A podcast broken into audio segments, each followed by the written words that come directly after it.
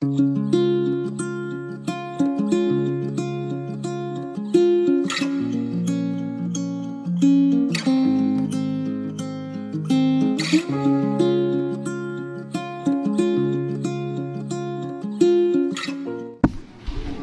πάρα πολύ τους... Ε... Μπορείτε να καθίσετε από εδώ, εμείς αποχωρούμε. Μια χαρά είμαι εγώ εδώ, εντάξει, ένα λεπτάκι να... Εδώ. Α, ωραία, φτάσαμε εδώ. Ωραία.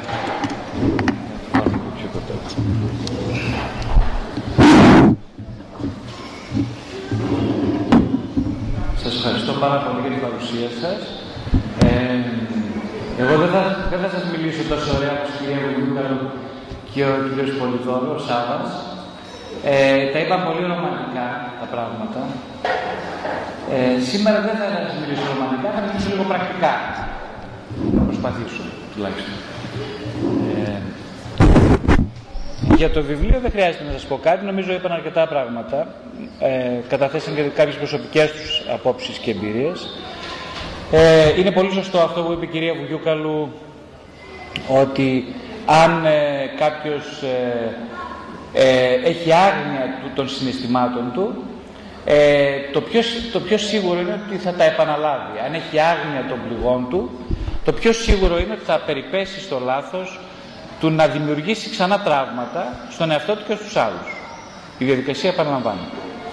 Ε, ο κ. Πολιδόρου μίλησε για προσωπική εμπειρία, επηρεάστηκε σίγουρα από την προσωπική μας σχέση, ε, αλλά έθεσε και μια, έβαλε και κάποιες, κάποιους, κάποιες θεμελιώδεις αρχές ε, για το τι τελικά είναι η θεραπευτική σχέση. Και η βασική λέξη, είναι απο, οι δύο λέξεις, είναι αποκάλυψη και αυθεντικότητα. Εγώ τώρα βέβαια είμαι εδώ για να σας μιλήσω από τη θέση του ειδικού, αλλά δεν μ' αρέσει αυτή η θέση. Πρώτον, γιατί δεν αισθάνομαι ειδικός. Τι είναι είκοσι χρόνια ψυχοθεραπείας, τίποτα. Τίποτα δεν είναι. Αλλά θα σας μιλήσω σαν άνθρωπος ψυχοθεραπευτής. Άλλωστε μόνο έτσι μπορεί κάποιος να μιλήσει, πιστεύω. Λοιπόν... Συγγνώμη, υπήρχε κάποιο πρόβλημα εδώ, κάποιες διαφάνειες δεν θα φανούν καλά, αλλά δεν έχει καμία σημασία, τελικά. Ε, σημασία έχει ίσως να είμαστε λίγο αυθεντικοί σε αυτή τη συνάντηση. Εγώ προσωπικά θα χαρώ πολύ να υπάρχουν διευκρινήσεις, ανάγκη διευκρινήσεων ή ερωτήσεις ή παρατηρήσεις στο τέλος. Θέλω να μπούμε σε κάποιο διάλογο. Γι' αυτό μιλάω. Κάθε φορά που μιλάω, μιλάω για να μπω σε ένα διάλογο. Αλλιώς αισθάνομαι πολύ μόνος. Γι' αυτό κάνω και ψυχοθεραπεία στους ανθρώπους. Για να μην αισθάνομαι μόνος. Νομίζω και εκείνοι το ίδιο έρχονται σε μένα, για τον ίδιο λόγο έρχονται μένα στην ψυχοθεραπεία. Η μοναξιά λοιπόν, ένα βασικό πρόβλημα, η μοναξιά. Ε. Πιστεύω ότι όλοι μας βιώσαμε τη μοναξιά. Θα μου πείτε τώρα τι σχέση έχει η μοναξιά με το σύνδρομο της ελληνικής οικογενειακής πολυκατοικίας. Ε. Θα δείτε σε λίγο ότι έχει πάρα πολύ μεγάλη σχέση. Λέω ο φόβος και ο πόθος της σχέσης.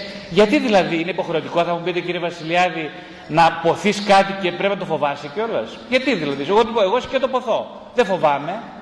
Γιατί εσύ σώνει και καλά θέλεις να με βάλεις ότι εγώ πρέπει να φοβάμαι την ώρα που ποθώ. Έχετε δίκιο. Θα ήθελα κι εγώ να είναι όπως το λέτε εσείς. Αλλά δεν είναι όμως. Γιατί δεν είναι. Η αλήθεια είναι ότι οι άνθρωποι θέλουμε να φύγουμε από τη μοναξιά. Από ποια μοναξιά, υπάρχουν πολλά, πολλές ποιότητες και είδη μοναξιάς. Θέλουμε να φύγουμε από τη μοναξιά. Για να φύγουμε λοιπόν, μπαίνουμε σε σχέσεις. Κάποιος μου είπε πολύ τελευταία, ένας άνθρωπος, ένας θεραπευόμενός μου, λέει: καλά, οι άνθρωποι, τι μπαίνουμε σε σχέσεις. Λέει: από τη στιγμή που γεννήθηκα, δεν έχω την επιλογή να διαλέξω. Με γέννησε μια μάνα. Άρα είμαι σε σχέση. Άρα πώς θα διαλέξω εγώ. Και έχει πολύ δίκιο ο άνθρωπος. Δεν το είχα σκεφτεί έτσι ποτέ. Λέει: κύριε Βασιλιάρη, με τι μου τρίκες μου λέτε. Εγώ μόλις γεννήθηκα, αναγκάστηκα να μπω σε σχέση. Είχα τη συγκεκριμένη μάνα, τον συγκεκριμένο πατέρα. Πώς θα μπορούσα να μην είμαι στη σχέση. Και έχει δίκιο, είναι αναπόφευκτο λοιπόν οι σχέσεις. Είναι αναπόφευκτος ο φόβος των σχέσεων όμως.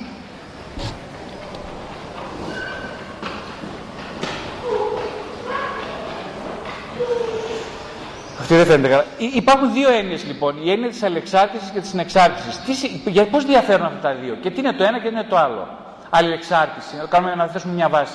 Αλληλεξάρτηση είναι όταν κανείς εξαρτάται από τον άλλον ενώ δεν τον έχει πραγματικά ανάγκη σε ψυχικό επίπεδο. Δηλαδή όταν κανείς ε, ε, λέει θα σου δώσω εγώ ένα ποτήρι γάλα, θα μου δώσεις εσύ ένα, ένα ψωμί και ισοφαρίσαμε, εντάξει, είμαστε ανταλλαγή. Δεν υπάρχει κάποια ψυχική όμως ανάγκη, κάποια ψυχική σύνδεση. Ε, οι άνθρωποι εξαρτώνται και στην Ελλάδα και στα παλιά χρόνια, στα πολύ παλιά χρόνια, εξαρτώνταν οι οικογένειες. Με ποιο τρόπο? Ε, είχαν ο ένας ανάγκη του τον άλλον, αλλά πρακτικές ανάγκες. Το ένα χέρι νύβει τ' άλλο και τα δυο το πρόσωπο. Υπήρχε αυτοδυναμία σε ψυχικό επίπεδο σε κάποιο βαθμό και ψυχική αυτάρκεια.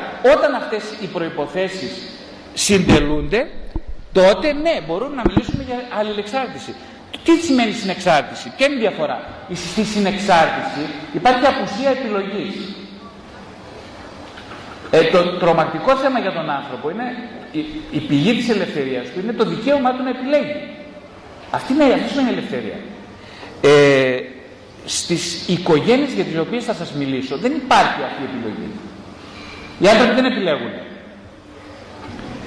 Στη συνεξάρτηση όλες οι κινήσεις μας, τα συναισθήματά μας τα περισσότερα, οι συμπεριφορές μας είναι αποτέλεσμα αδυναμίας, φόβου και ανασφάλειας. Δεν είναι αποτέλεσμα ελευθερίας. Αυτά διάβασε και ο Σάββας στο βιβλίο και του άρεσε. Ε, υπάρχει απουσία αίσθησης ακέραιας και υγιούς ατομικότητας. Για να μπορέσω εγώ να συνεργαστώ μαζί σου, για να έχουμε σχέσεις, να τα πάμε καλά οι δυο μας, είτε είμαστε ζευγάρι, είτε είμαι εγώ ο μπαμπάς σου και εσύ το παιδί μου, χρειάζεται πρώτα απ' όλα να, ε, να ξέρω ποιος είμαι. Αν δεν έχω εγώ, δεν ξέρω ότι ο Γρηγόρης είναι ο Γρηγόρης. Και τι σημαίνει Γρηγόρης? Ποιος είσαι? Αν μου πεις ποιος είσαι, θα σου πω είμαι ο, ο γιος της μάνας μου, του πατέρα μου, του, του ο παππούς μου ήταν αυτός και λοιπά. Είμαι ψυχολόγος, ψυχοθεραπευτής, έχω κάνει αυτό και εκείνο το άλλο. Αυτό είναι ο Γρηγόρης μόνο. Μόνο αυτά είσαι. Άρα, συγγνώμη, ξέχασα. Είμαι και τα συναισθήματά μου. Ποια είναι η συστηματά σου, τα λέω. Μόνο αυτό είσαι. Δεν υπήρξε τίποτα άλλο.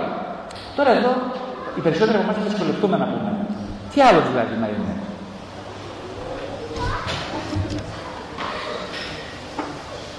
Πρέπει να μάθω να φροντίζω τον εαυτό μου αν θέλω να συνεργαστώ και μαζί σου. Δεν γίνεται εγώ να, μην, ε, να είμαι μια, ένας άνθρωπος σαράντα και πενήντα και εξήντα χρονών, να φέρομαι σαν παιδάκι και να έχω παιδάκια. Γίνεται? Θα μου πείτε, εσείς τα παπαδίσετε, βεβαίως και γίνεται. Και αυτό δεν είναι σωστή απάντηση. Τώρα θα σας πω γιατί γίνεται όμως.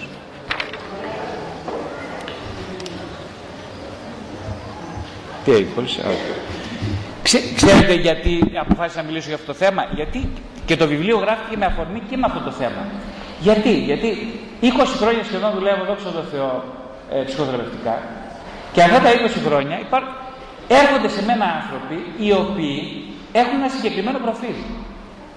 Ελπίζω να το πιστέψετε, γιατί εγώ το έχω ζήσει. Το προφίλ ποιο είναι? Είναι, είναι ζουν σε μια πολυκατοικία οικογενειακής ιδιοκτησίας, συνήθως τριόροφη, στην οποία στον ένα όροφο μένει ο μπαμπάς και η μαμά, ή η μαμά αν έχει πεθάνει ο μπαμπάς, στον άλλον όροφο μένει, μένουν, μένουν τα παιδιά, και αν έχουν γεννήσει με τα εγγόνια κλπ. Και στον τρίτο όροφο μένει η αδερφή, ο αδερφός, ο ξάδερφος ή τέλος πάντων κάποιος συγγενής. Συνήθως είναι ανοίγει αυτός ο τρίτος όροφος. Αν δεν είναι. Ε, λέω γιατί δεν τον νοικιάζει, δεν είναι στην κρίση της, δεν νοικιάζουμε τώρα με την κρίση, δεν, δεν εύκολο να νοικιάσουν. Ψέματα, δεν είναι αυτός ο λόγος. Δεν είναι άλλος ο λόγος. Τέλος, στην πολυκατοικία αυτή υπάρχουν συνήθως τρεις όροφοι. Γιατί αυτοί οι άνθρωποι έρχονται στην ψυχοθεραπεία, τι θέλουν να δούνε, είναι το ερώτημα. Και γιατί οι περισσότεροι, το ενενήντα τοις εκατό, να ανήκουν σε αυτήν την κατηγορία. Είναι πρόβλημα να έχουμε ένα σπίτι οικογενειακό και να ζούμε? Θα με ρωτήσετε φυσιολογικά. Είναι πρόβλημα? Φαίνεται ότι είναι πρόβλημα. Και εγώ στην αρχή νόμιζα ότι δεν είναι πρόβλημα. Λέω τι σύμπτωση αυτή. Όσους βλέπω ανήκουν σε αυτήν την οικογένεια. Όσους βλέπω ζουν μαζί ο ένας πάνω κάτω. Γιατί? Και είναι κοινή διάσταση σε όλους αυτούς. Όταν τους ρωτάω, παιδιά από τριάντα, σαράντα, πενήντα χρονών, το λέω παιδιά, θα δείτε γιατί. τριάντα, σαράντα, πενήντα χρονών και είκοσι πέντε και είκοσι κλπ. Ε, Ποιο είναι το πρόβλημά σου που έρχεσαι σε ψυχοθεραπεία? Γιατί έρχεσαι σε ψυχοθεραπεία? Μου λένε το πρόβλημά μου είναι ότι συνήθως έχω ένα πρόβλημα με τη σχέση μου. Ή έχω πολύ άγχος, έχω κρίση πανικού, ε, έχω διάφορα προβλήματα και ψυχοσωματικά.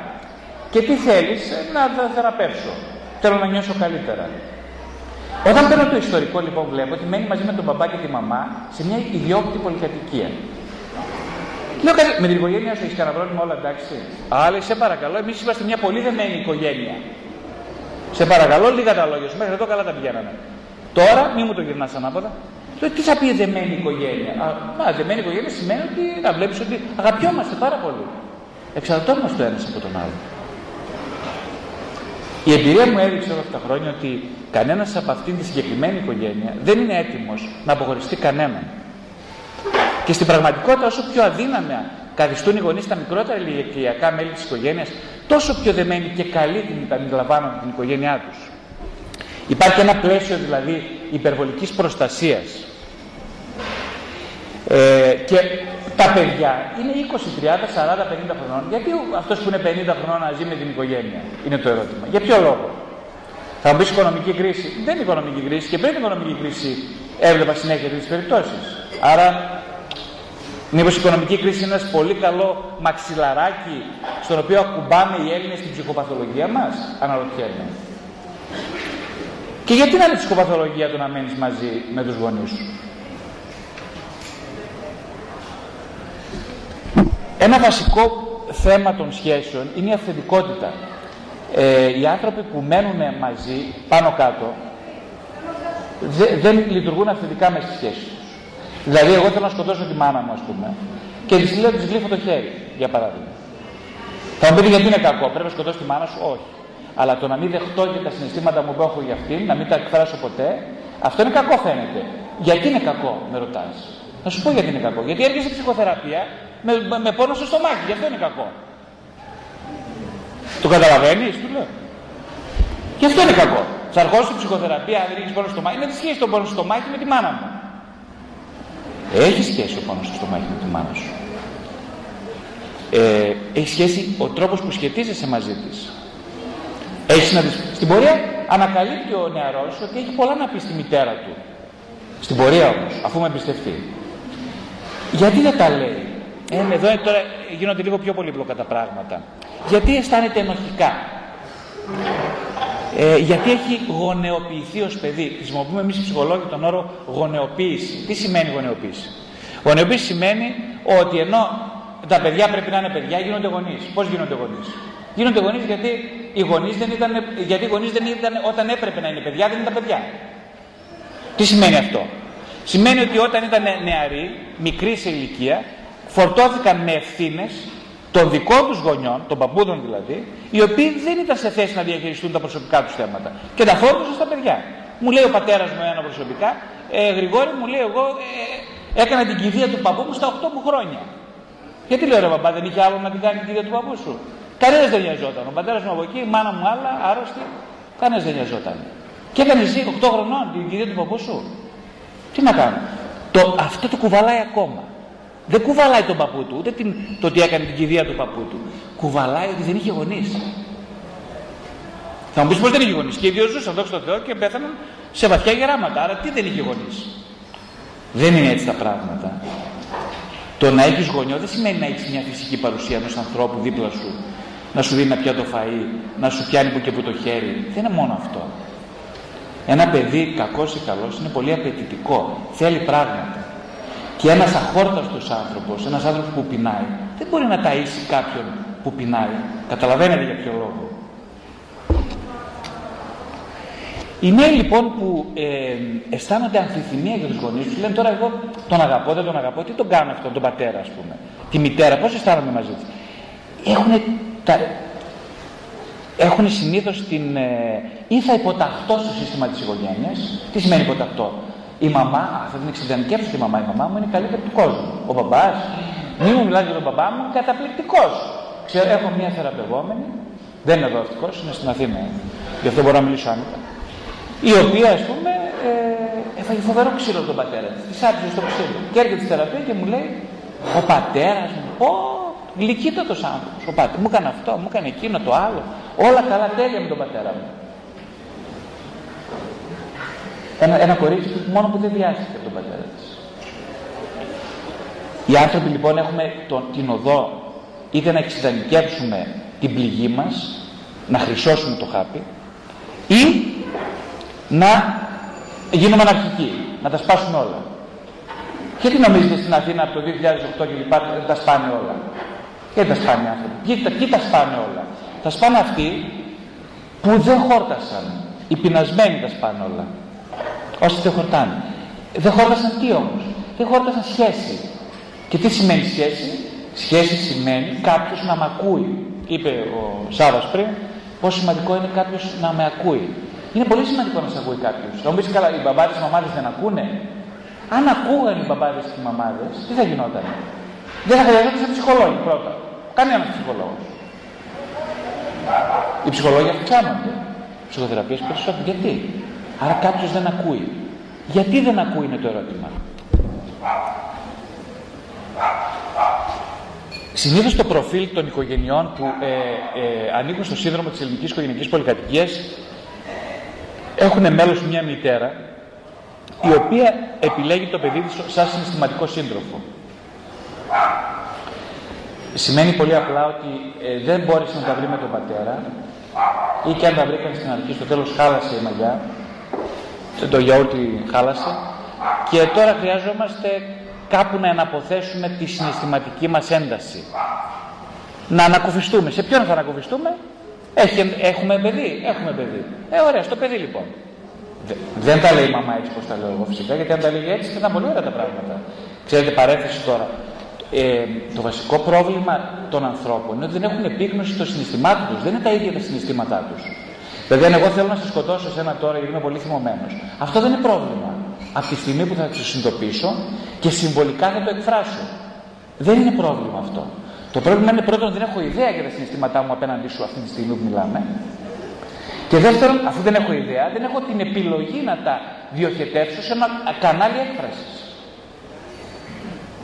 Οπότε τι θα γίνει? Κάποιον θα πρέπει να σκοτώσω στο τέλος. Πώς, πώς θα το σκοτώσω? Μπορώ να το σκοτώσω αγκαλιάζοντάς τον, σφίγγοντας του τόσο δυνατά που να πάθει ασφυξία και να πέσει κάτω. Αυτό είναι το σύνδρομο της ελληνικής οικογενειακής πολυκατοικίας. Το σύνδρομο της ασφυξίας ανθρώπων που δεν έχουν μάθει να αναπνέουν σωστά. Λέει λοιπόν η μαμά, βλέπεις βρε Γιάννη, μας έχει ανάγκη το παιδί, μας λατρεύει το παιδί. Πώς θα τα αφήσουμε? Θα το βοηθήσουμε, θα του πάρουμε και σπίτι, θα του κάνουμε και αυτό, θα του δώσουμε και εκείνο. Και αυτοκίνητο και ό,τι θέλει. Γιατί ρε της λέω, ο Γιάννης, θα μου ο, ο Κώστας δεν μπορεί να πάρει αυτοκίνητο. Ε, μα δεν βλέπεις το παιδί δυσκολεύεται. Πόσο δυσκολεύεται, έχει φτάσει σαράντα πέντε. Πόσο θα δυσκολεύεται? Και γιατί δυσκολεύεται? Εσύ έχεις συμβάλει στο να δυσκολεύεται? Μα εγώ κάνω ό,τι μπορώ για να του βοηθήσω τον άνθρωπο. Να βλέπεις ότι του παίρνει ό,τι μου ζητήσει. Μα μήπως αυτός είναι ο τρόπος που τον έχεις βοηθήσει τόσο πολύ να δυσκολεύεται? Έχεις τραβεί τίποτε πίσω να πεις, Κωστάκι μου, σου έχω εμπιστοσύνη, μεγάλος και εγώ δεν έχω πια δυνάμεις. Να μπορώ να προσφέρω άλλα. Μα πώς να τον πω, αφού έχω λεφτά, έχω κάτι μπορώ. Το παιδί μου θα τα αφήσω έτσι? Μα το παιδί σου είναι άρρωστο. Το ξέρεις? Το παιδί μου άρρωστο, μα εγώ κάνω ό,τι καλύτερο. Το αγαπώ το παιδί μου. Θέλω να είμαι κοντά του. Και ο πατέρας του τα ίδια. Γιατί έρχεται σε ψυχοθεραπεία? Έχεις αναρωτηθεί ποτέ? Πού να ξέρω, να από μικρός έχει διάφορα προβλήματα. Γιατί έρχεται? Έρχεται γιατί κάτι του λείπει. Μα τι του λείπει? Η αγάπη, εγώ του τα δίνω όλα. Τι του λείπει?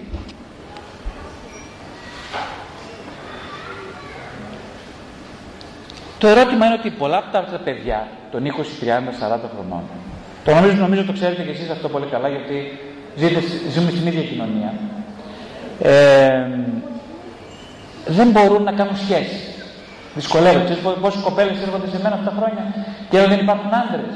Γιατί δεν υπάρχουν άντρες? Πώς δεν υπάρχουν? Δόξα τω Θεώ υπάρχουν. Δεν, δεν λέει, είμαστε μόνες και δεν έχει να μας κάνει κανένας καμάκι. Και αν μας κάνει καμάκι, μας θέλει μόνο για. Ε, και μετά, ας πούμε, δεν. Γιατί σε θέλει μόνο για, ας πούμε. Γιατί σε θέλει μόνο για. Ο άντρας αυτός δεν θέλει να γίνει συντροφική σχέση. Όχι, δεν υπάρχουν άντρες, είναι αλήτες. Πώς είναι αλήτες? Εγώ ξέρω κάτι άλλο από την δική μου εκπαίδευση. Ξέρω ότι ένας αλήτης θα βρει ένα αλήτη. Ένας πληγωμένος θα βρει ένα πληγωμένο. Ένας που δεν μπορεί να κουμπίσει τον άλλον θα βρει ένα που δεν μπορεί να κουμπηθεί ούτε να κουμπίσει. Αυτά ξέρω εγώ. Δεν, λοιπόν, μάλλον δεν αλήτες. Κανένας δεν αλήτης. Ίσως θα ήταν λίγο πιο δόκιμο να πούμε ότι δεν έχει μάθει και αυτός να μπει σε σχέση. Αλλά εσύ θέλεις σχέση? Μα πώς δεν θέλω, δεν βλέπεις εδώ, να, εδώ, για αυτά μιλάμε. Πόσο πολύ μου λείπουν οι σχέσεις. Η μάνα σου και τον πατέρας σου είχαν σχέση. Είχαν σχέση. Τι σχέση είχαν όμως? Εδώ είναι το ερώτημα. Λοιπόν, έρχονται πολλά παιδιά, παιδιά σε αυτές τις ηλικίες γιατί δεν, γιατί δεν μπορούν να φτιάξουν σχέση. Ή και αν φτιάχνουν σχέση σήμερα, τη χαλάνε. Ή και αν δεν τη χαλάνε σήμερα, ε, ε, διατηρούν μια σχέση πέντε δέκα χρονών στην οποία μιζεριάζουν συνέχεια. Γιατί να μιζεριάζεις? Υπάρχουν δύο λόγοι βασικοί. Ο ένας λόγος είναι ότι είσαι προσκολλημένος στον πατέρα και στη μητέρα σου. Δεν έχεις χορτάσει το γάλα σου. Μιλάω λίγο έτσι συμβολικά για να με καταλάβετε. Δεν έχεις χορτάσει το γάλα σου και πας να πεις από ένα μαστό που είναι σαν τον τοίχο εδώ. Ο τοίχος έχει γάλα σου δώσει. Τι γαλανάκι, δεν είναι μαστός. Ούτε καν μαστός δεν είναι. Είναι ξε, ξερό πράγμα. Δεν έχει τίποτα να σου δώσει. Άνυδρο. Και εσύ επιμένεις να κολλάς στο στόμα σου την πεντούζα σου, σαν να σε βρέφος πάνω σε έναν άνυδρο τοίχο. Ποιος είναι αυτός? Η μάνας σου και ο πατέρας σου. Και τι να κάνω? Ε, να ψάξεις να βρεις κάποιον που να έχει γάλα. Μα αυτό κάνω, να κάνω σχέσεις. Αλλά κανένας δεν με θέλει. Με πετάνε όλοι έξω από τις σχέσεις. Είναι αυτό που λέγαμε πριν. Οι άνθρωποι έχουν δύο επιλογές ασυνείδητες. Η μία είναι να επαναλάβουν το ίδιο σενάριο. Δηλαδή, αν εγώ ας πούμε, δεν έμαθα, δεν πήρα τίποτα από τη μάνα μου, θα βρω μια γυναίκα που να μην μου δώσει τίποτα. Θα βρω έναν άντρα που να μην μου δώσει τίποτα ή να μου δώσει πέντε φράγκα. Πέντε φράγκα. Εγώ ήθελα εκατό. Η μάνα μου έδωσε πέντε φράγκα. Θα βρω τη Μαρία που θα μου δίνει πέντε φράγκα. Ούτε έξι καν. Ούτε έξι. Πέντε. Ούτε πεντέμιση. Ούτε πέντε κόμμα ένα. Πέντε. Ακριβώς πέντε. Αυτό είναι το ένα. Το δύο είναι ότι ε, ξέρετε, λένε πολλοί, ας πούμε, Ε, ότι μα γιατί αυτά τα παιδιά, ας πούμε, δεν, δεν, δεν είναι παιδιά χωρισμένων γονιών, οι γονείς μαζί, μεγάλωσαν μαζί, μια πολύ καλή οικογένεια. Αυτοί γιατί δεν μπορούν να τελειώσουν σχέση? Έκανα δύο, είναι δύο αδέρφια, δεν μπορούν να τελειώσουν σχέση. Ο ένας χαλάει συνέχεια τη σχέση του, ο άλλος χωρίζει. Δεν μπορούν. Καλά, δεν έχω παιδιά χωρισμένων οικογενειών. Γιατί, γιατί συμβαίνει αυτό? Πώς, τι, πού είναι το πρόβλημα, γιατρέ μου, ας πούμε, πού είναι το πρόβλημα? Ε, το πρόβλημα είναι λίγο να σκύψουμε και να δούμε πώς ήταν η σχέση των μη χωρισμένων γονιών, του μπαμπά και της μαμάς. Να σας πω πώς ήταν η σχέση. Είναι άνθρωποι που δεν ευχαριστήθηκαν τη σχέση τους. Την κάνανε είτε για τα μάτια του κόσμου, είτε μπήκαν σε ένα λούκι επαναλήψεων, βαρέθηκαν τον εαυτό τους μες τη σχέση, βαρέθηκαν τη σχέση. Και ε, το, το μήνυμα που πέρασαν στα παιδιά είναι ότι οι παιδιά οι σχέσεις δεν αξίζουν. Καταρχάς, κοιτάξτε λίγο, λέμε τα βιβλία. Τα βιβλία είναι πολύ ωραία. Αλλά οι άνθρωποι μαθαίνουν βιωματικά μέσα από τις εμπειρίες τους. Εγώ έμαθα βιωματικά τι είναι σχέση μέσα από τη σχέση μου με τη μάνα μου τον πρώτο χρόνο, τα πρώτα πέντε χρόνια της ζωής μου. Τα παιδιά μαθαίνουν μέσα από τη σχέση με τη μάνα και τον πατέρα τους. Τα μοντέλα είναι οι σχέσεις. Τι σημαίνει μοντέλο? Μοντέλο σημαίνει αυτό που βλέπω, καταγράφω. Ο μπαμπάς ευχαριστιόταν με τη μαμά στο σπίτι? Όχι. Πώς το ξέρεις ότι δεν ευχαριστιόταν? Ε, μονίμως να μου λέει ένας ε, θεραπευόμενος μας με τώρα τριάντα πέντε χρονών, μονίμως σκοτώνονταν, πλακώνονταν. Δεν τον είχα δει ποτέ να χαμογελάει αυτόν τον άνθρωπο, τον πατέρα μου. Δεν τον έχω δει να χαμογελάει. Σκοτώνονταν με τη μάνα μου. Σκοτώνονταν. Τώρα είναι σε σχέση, έχει κάνει και ένα παιδάκι και πλακώνονται στο ξύλο. Με τη... Και μου λέει γιατί να πλακώνομαι? Εγώ δεν θέλω να μοιάζω τους γονείς μου. Μα φυσικά και δεν θέλεις σε ένα συνειδητό επίπεδο. Σε ένα συνειδητό επίπεδο. Σε ένα συνείδητο επίπεδο, δεν έχεις άλλη επιλογή από το να τους μοιάσεις, να τους επαναλάβεις. Γιατί να το κάνεις αυτό? Γιατί οι άνθρωποι μαθαίνουμε μέσα από τις εμπειρίες, επαναλαμβάνουμε τις εμπειρίες. Ε, οπότε η μία επιλογή είναι θα συμβιώσεις συναισθηματικά με τους γονείς σου, επιλέγοντας έναν σύντροφο που να τους μοιάζει, θα συμβιώσεις καβάλα στον πάνω όροφο της οικοδομής, για να αισθάνεσαι εξαρτημένος. Δηλαδή να λες, εγώ κάποια στιγμή, ξέρεις, θα πιω μια στάλα γάλα. Κάποια στιγμή στο απότερο μέλλον. Ποιο απότερο μέλλον? Μάνος πλησιάζει εβδομήντα πέντε. Ποιο απότερο μέλλον? Δεν υπάρχει μέλλον. Τελειώνει ο χρόνος. Πεθαίνει η μάνα σου. Ο ποιο θα πεις στο γάλα? Καλά, ας πεθάνει και βλέπουμε.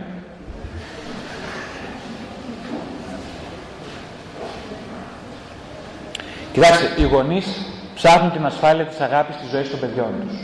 Αυτό είναι ένα βασικό αξίωμα που ταιριάζει στις οικογένειες με το σύνδρομο της ελληνικής οικογενειακής πολυκατοικίας.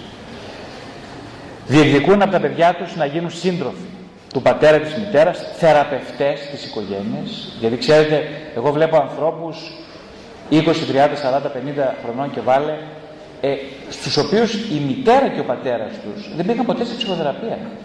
Ποτέ. Σύμπτωση? Δεν νομίζω. Τυχαίο? Δεν νομίζω.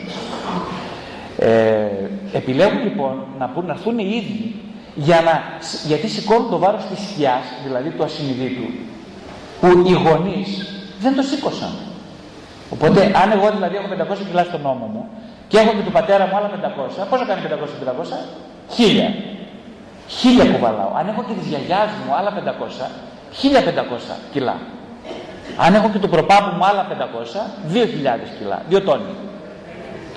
Και εγώ σήμερα λοιπόν έρχομαι νομίζω στην ψυχοθεραπεία για να δω τι κάνει ο Γρηγόρης και συνειδητοποιώ ότι κουβαλάω διαγενειακά βάρη σκιών τριών, τεσσάρων, πέντε γενεών. Καταλαβαίνετε την πράξη έχω κάνει από το κουβάλιμα. Ε, ή λένε ας πούμε από διοκοπέως τράγος το παιδί. Έλα μωρέ, αυτό δεν τα καταφέρνει καλά, δεν τα καταφέρνει. Έρχονται πολλοί γονείς και λένε συμβουλές.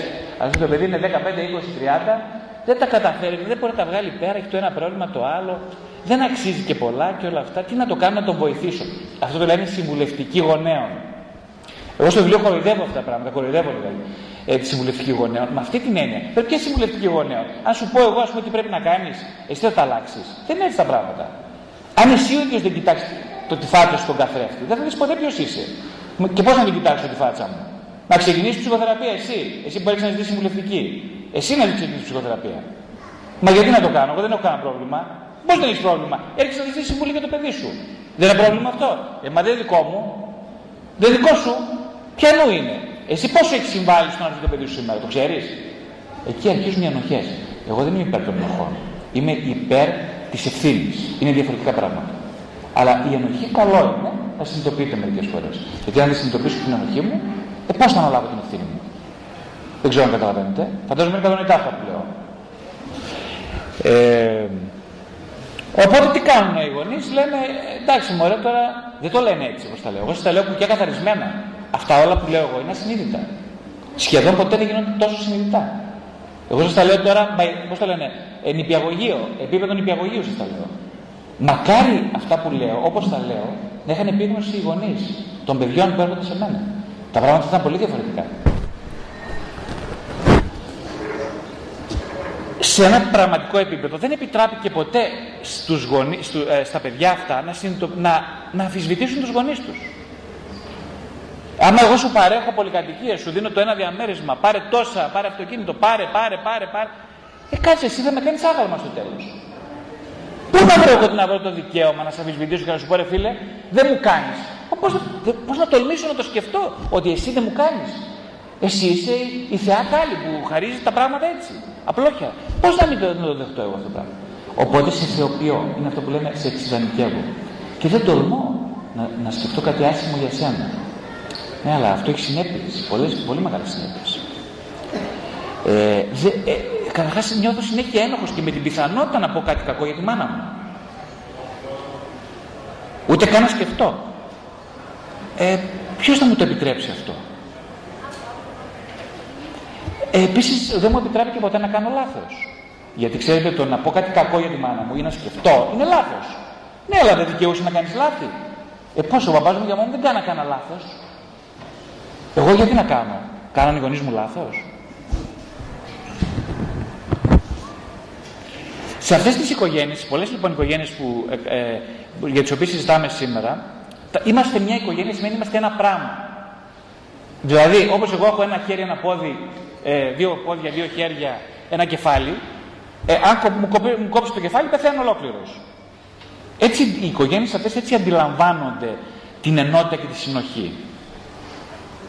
Σαν μια, αδιαφοροποιη... σαν μια αδιαφοροποίητη ενότητα στην οποία δεν υπάρχουν άτομα φυσικά και δεν υπάρχουν πρόσωπα, υπάρχουν μόνο ε, ε, μια μάζα τζέλι όπως είναι η μέδουσα. Ένα πράγμα, ε, κολλημένες πολλές μέδουσες δημιουργούν μια μπάλα αδιαφοροποίητη. Έτσι ακριβώς αντιλαμβάνονται το σχήμα της οικογένειας. Ε, να πούνε ευχαριστώ, όχι, μην μου πεις ευχαριστώ, μα μου πεις ευχαριστώ. Μα τι επιτρέπουν τα παιδιά τους να πούνε ευχαριστώ, όχι ποτέ, δεν θα πεις ποτέ ευχαριστώ, εγώ είμαι μπαμπάς σου. Και τι είναι να μην σου πει ευχαριστώ. Μα φυσικά και να σου πει και είκοσι ευχαριστώ. Μάθε το παιδί σου να σου λέει ευχαριστώ πρωί, μεσημέρι, βράδυ. Μα τι λες τώρα, ας πούμε. Όχι, μάθε το. Γιατί να, γιατί να το μάθεις. Όχι για ηθική, όχι επειδή το λέει η Εκκλησία. Όχι για ηθικούς λόγους. Γιατί λέγοντας ευχαριστώ, τηρώ τις αποστάσεις. Γιατί δεν σου λέω ευχαριστώ. Γιατί αισθάνομαι ένα μαζί σου. Πώς είναι δυνατόν να σε αγκαλιάσω αν δεν, είμαστε, αν δεν μας χωρίζει μια απόσταση τουλάχιστον ενός μέτρου. Αν καθόμαστε ένας πάνω στον άλλον εδώ πέρα, θα μπορούσαμε να κάνουμε συζήτηση. Σκέφτεται ο ένας σε μια καρέκλα, ο ένας πάνω στον άλλον. Θα μπορούσαμε να συζητήσουμε? Όχι. Γιατί? Δεν υπάρχει απόσταση.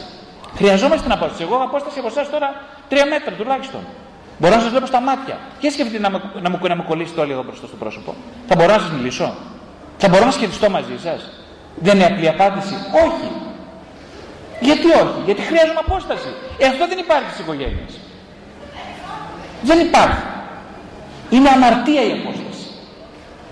Αμαρτία. Ε, όχι λοιπόν. Αμαρτία είναι η μία απόσταση. Σας λέω εγώ τώρα. Να ζητήσω συγγνώμη? Όχι, συγγνώμη. Γιατί να μην ζητήσω? Και δέκα συγγνώμη, να μάθεις να ζητάς συγγνώμη το παιδί σου. Πολλά συγγνώμη. Εσύ ζητάς συγγνώμη. Ζητάς συγγνώμη. Πολλά συγγνώμη. Δεν πειράζει. Δεν θα πάρεις τίποτα. Έχετε, έχετε δει κάποιον να πεθαίνει από τα, από τα πολλά συγγνώμη? Έχετε δει? Εγώ δεν έκανα ποτέ. Γενικά, τώρα μιλάμε για τους γονείς. Εγώ μιλάω γενικά. Μιλάμε σήμερα για τους γονείς επειδή είναι το θέμα τέτοιο. Αυτά που λέω ισχύει για όλους μας. Είτε είναι κάποιος γονιός είτε όχι. Απλά όταν γίνει γονιός κάποιος, όλα αυτά τα συνειδητοποιεί αναπόφευκτα. Γι' αυτό το λέμε γονείς. Οι άνθρωποι λοιπόν γονείς και μη γονείς φοβούνται τη ζωή, φοβούνται την αυτογνωσία, φοβούνται την ελευθερία. Γιατί? Γιατί θα ποθούν πολύ όλα αυτά. Όποιος όμως αγκαλιάσει μόνο το φόβο και τον πόθο τον αφήσει στην άκρη, το αποτέλεσμα είναι να παράγει το φόβο και στην επόμενη γενιά είναι μαθηματική ακρίβεια. Ναι, γιατί το θέμα είναι να βιώσεις το φόβο σου. Θα μου πεις γιατί είναι καλό. Γιατί αν δεν το βιώσεις το φόβο σου, θα τον περάσεις από την άλλη γενιά. Δεν υπάρχει περίπτωση να μην τον περάσεις. Οι γονείς λοιπόν αρνούνται να ζήσουν. Λένε από τη στιγμή που έγινα γονιός, έγινα πατέρας, μητέρα, α, τώρα πάπαλα η ζωή τελειώνει, τελειώνει εδώ. Τελειώνει. Γιατί τελειώνει? Γιατί πρέπει όλη τη σημασία μου, όλη την ψυχική μου ενέργεια να δώσω στο παιδί μου. Μα έχεις, έχω δει σαν ψυχοθεραπευτής ότι δίνοντας την ενέργεια στο παιδί σου, το παιδί σου γίνεται ανάπηρο. Άρα είναι σωστό ψυχολογικά αυτό? Όχι, είναι το αποτέλεσμα. Γιατί όμως γίνεται ανάπηρο γιατρέ? Εγώ προσπαθώ να δείξω, δίνω το καλύτερο στο παιδί μου, το πάω στα καλύτερα, στο καλύτερο κολέγιο, στα καλύτερα σχολεία, ε, του κάνω τρία πράγματα, τρεις δραστηριότητες, ε, ε, του κάνω τα χατήρια. Γιατί είναι πρόβλημα αυτό? Αυτό είναι πρόβλημα γιατί εσύ ευχαριστιέσαι μέσω του παιδιού σου. Εσύ, κυρία μου, έχεις προσωπική ζωή? Έχεις. Τι προσωπική ζωή? Είμαι μητέρα. Ρε, ρε, σου ρωτάω εγώ. Σου ρωτάω, η ερώτηση είναι ευθεία. Έχεις προσωπική ζωή? Αμηχανία. Δεν απαντάει άλλο. Τι ερώτηση κάνει τώρα? Λίγο ανάγκη μοιάζει και ερώτηση. Τώρα μητέρα προσωπική ζωή γίνεται? Τι, τι μου λέτε τώρα, κυρία μου, σας παρακαλώ, ας πούμε. Τι, τι γίνεται αυτά που λέτε? Ευχαριστιέσαι τη ζωή σου? Ε, ναι, πώς να το παιδί προοδεύει? Μα δεν ρώτησε και το παιδί, ρε παιδάκι μας. Δεν συνοηθούμε οι δυο μας. Ε, εσύ ευχαριστιέσαι? Πάλι δυσκολεύεται να μου απαντήσει. Πολύ δυσκολία. Λες και, λες και ρωτάω μαθηματικά τώρα, εξισώς να λύσει. Εγώ ρωτάω απλές ερωτήσεις. Δεν μου δυσκολεύονται οι άνθρωποι. Να αποδεχθούν τα δικά τους λάθη. Ποια λάθη? Εγώ έχω κάνει λάθος? Όχι, ποτέ λάθη δεν κάνουμε. Και αν κάναμε, κατά λάθος. Ε, μα το θέμα είναι να αρχίσεις να παραδείξεις το παιδί σου τα λάθη. Πώς θα επιτρέψεις το παιδί σου να κάνει λάθη, αν αρχίσεις να μιλάς για τα δικά σου? Μα πρέπει να του περάσω, γιατρέ μου, ένα καλό παράδειγμα. Είναι δυνατόν να του μιλάω για τις αμαρτίες που έκανα όταν ήμουν μικρή? Όχι απλά είναι δυνατόν, είναι και πολύ εφικτό και πολύ καλό να του κάνεις. Γιατί? Πρώτον, γιατί συνειδητοποιεί το παιδί ότι είσαι άνθρωπος. Ξέρετε, υπάρχει η αρχετυπική εικόνα της μητέρας, η οποία είναι απάνθρωπη. Απάνθρωπη με την έννοια ότι ε, υπερβαίνει τις ανθρώπινες δυνατότητες. Υπάρχει όμως και η, η μητέρη πραγματική. Κάποιες από εσάς είστε μητέρες εδώ. Ξέρετε τι σημαίνει πραγματική μητέρα? Δεν ύπταστε, ε, δεν το πετάτε στον ουρανό, πατάτε στη γη. Πατάω στη γη σημαίνει είμαι άνθρωπος που κάνω λάθη. Όταν κάνω λάθη λοιπόν, οφείλω να τα πω στο παιδί μου. Να τα μοιραστώ. Βέβαια. Το παιδί να γίνει και εκείνο γη, σαν και εμένα.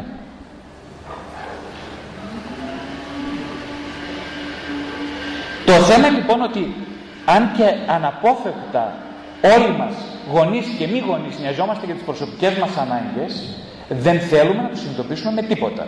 Λέμε το παιδί προέχει. Πρώτο το παιδί, μετά εγώ. Κάτσε ρε φίλε, ας πούμε, αυτό. Ποιος το έμαθε να το στο κολέγιο, το έμαθες αυτό? Ποιος το έμαθε αυτό να το λες? Το παιδί, πρώτα το παιδί. Αυτό πρώτα για τον εαυτό σου νοιάζεσαι. Μα είναι, δεν είναι σωστά αυτά που λέτε, δεν πρέπει να νοιάζουμε για τον εαυτό μου. Μα είναι πολύ σωστά αυτά, γιατί αν δεν νοιάζεσαι για τον εαυτό σου, θα τα φορτώσει το παιδάκι σου όλα, τα δικά σου όνειρα. Είναι ο σκοπός της ζωής σου, κυρία Τούλα, είναι να πραγματοποιήσεις τα όνειρά σου. Είχες όνειρα ποτέ? Α, τώρα πάμε σε ένα ωραίο θέμα. Κοιτάμε ψηλά και λέμε για να δούμε. Το... Και πάμε στην παιδική σου ηλικία. Τι σου άρεσε να κάνεις σαν παιδάκι? Τι σου άρεσε μετά όταν ήσουν έφηβη? Γιατί αυτό το έκοψες στα δεκαέξι σου, στα δεκαεπτά? Γιατί σταμάτησε εκεί? Το όνειρο γιατί διακόπηκε? Γιατί οι συνθήκες ζωής δεν το επιτρέπαν να συνεχίσουν. Ναι, αλλά χρειάζεται αυτό το όνειρο να εκδηλωθεί με κάποιο τρόπο, να πάρεις σάρκα και οστά στη ζωή σου. Ε, όσο ζεις, θα κάνεις καλό στο παιδί σου. Ας το πω διαφορετικά. Αν να κάνω καλό στο παιδί μου, να το κάνω τότε. Όχι, κυρία Τούλα μου, δεν είναι να το κάνεις για να κάνεις καλό στο παιδί σου. Θα το κάνεις για να αισθανθείς πολύ όμορφα, γιατί η ζωή σου ανήκει. Η ζωή είναι για να την πηγείς στο ποτήρι, η δική σου ζωή. Ας το παιδάκι σου ήσυχο. Αν το επιτρέψεις να μεγαλώσεις, θα μεγαλώσεις αφού γίνεις εσύ ευτυχισμένη πρώτα. Είχε πει κάποτε στο Σίγκμουντ Φρόιντ, είχε έρθει μια κυρία και του ρώτησε, τον ρώτησε ε, «Γιατρέ μου, είπα κάτι στο γιο μου, μήπως δεν ήταν σωστό αυτό που του είπα?» Και της λέει «Κυρία μου, μην ανησυχείτε, ό,τι και να πείτε, ό,τι και να κάνετε είναι λάθος». Πολύ σκληρό για έναν ε, ψυχίατρο, γιατί να πει αυτή την κουβέντα. Ε, ήταν πολύ σοφό, πολύ σοφή κουβέντα. Χιουμοριστική ακούγεται, δεν είναι χιουμοριστική, είναι ειλικρινής η κατάθεση του, του Sigmund Freud. Γιατί είναι ειλικρινής? Γιατί πραγματικά θέλει να της πει της κυρίας αυτής, ήθελε να της πει ότι «Κυρία μου, μην ανησυχείτε καθόλου. Ό,τι και να κάνετε κουβαλάει τις πληγές τις δικές σας, τις οποίες ακόμα δεν έχετε δει. Αναπόφευκτο, ό,τι και να σας συμβουλέψω εγώ, εσείς θα συνεχίσετε αύριο το πρωί να το κάνετε το ίδιο. Αν δεν δείτε τι υπάρχει στον χώρο της σκιάς». Σκιά ονομάζει ο Καρλ Γιούγκ το ασυνείδητο. Δηλαδή, ο Sigmund Freud, εκείνο που της είπε, είναι ότι κοιτάξτε, μην έχετε πολλές προσδοκίες από τον εαυτό σας. Ένα, ένα ανθρωπάκι είστε, κυρία μου. Μην περιμένετε πολλά, δεν θα κάνετε και πολλά στη ζωή αυτή. Ούτε θα γίνετε, θα γίνετε σπουδαίες, το παιδί σας. Είναι μια χαρά όμως, είναι όλα οκ, okay, όλα υπό έλεγχο. Ε, μάθετε ποια είστε πρώτα, κυρία μου, εσείς. Δείτε ποια είναι τα όνειρά σας, δείτε τους φόβους σας. Παίξτε με τη ζωή, παίξτε με το παιδάκι που κρύβεται μέσα σας και μετά θα βρείτε χρόνο, χώρο για το παιδί, το τρίχρονο, δίχρονο, πεντάχρονο, δεκαπεντάχρονο, δικό σας. Ε, είμαστε λοιπόν, κρατάμε, οι γονείς εμείς κρατάμε στις αγκαλιές μας πολύτιμο περιεχόμενο που δεν ξέρουμε ούτε τις ανάγκες του, ούτε το μέγεθός του. Και ο λόγος που δεν το γνωρίζουμε είναι γιατί δεν ξέρουμε τις δικές μας ανάγκες. Εγώ αυτό το βιβλίο γιατί το έγραψα? Γιατί μετά από πολλά χρόνια, πολυετή δουλειά με τον εαυτό μου, θεώρησα ότι έχω ανάγκη το ξεχύλισμα της εμπειρίας μου να το μοιραστώ. Δεν έχω δικαίωμα να το κρατήσω πια για μένα. Αυτό προτείνω και στις μητέρες και στους πατεράδες. Να ξεχυλίσουν από εμπειρία και μετά αναγκαστικά εντός εισαγωγικών και αναπόφευκτα να τη μοιραστούν με τα παιδιά τους. Ναι, οι γονείς εκπαιδεύτηκαν από τους δικούς τους γονείς. Δεν είχαν άλλο τρόπο εκπαίδευσης. Κάποιος μου λέει για σχολές γονέων.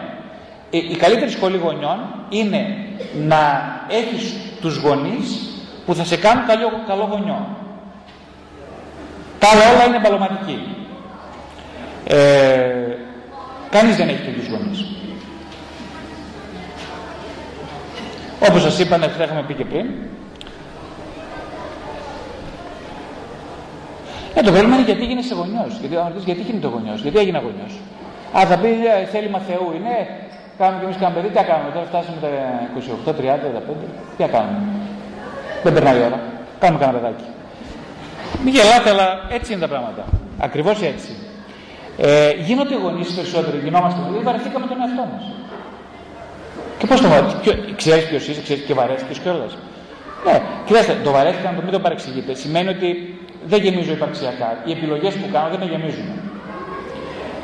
Λοιπόν, θέλω, ε, έχω, θέλω, έχω τώρα το δικό μας ηχοτοβάρος, πρέπει να αποθέσω κάπου το παιδιά. Τι θα γίνει, ας πούμε. Ψυχοθεραπεία δεν αποφασίζω για να κάνω για πολλούς λόγους. Ε, κάπου πρέπει να πάει.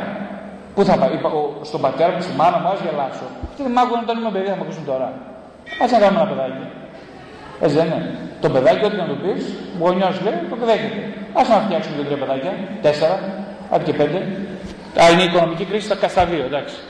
Ε, οπότε μάθαμε εμείς οι άνθρωποι, όλοι περισσότεροι από εμάς, να, να, να κάνουμε την, την ανάγκη μας ε, αγάπη. Η αγάπη όμως δεν είναι ανάγκη. Δεν είναι ε, ε, δεν, είναι, ε, δεν γίνεται από ελλείμματα.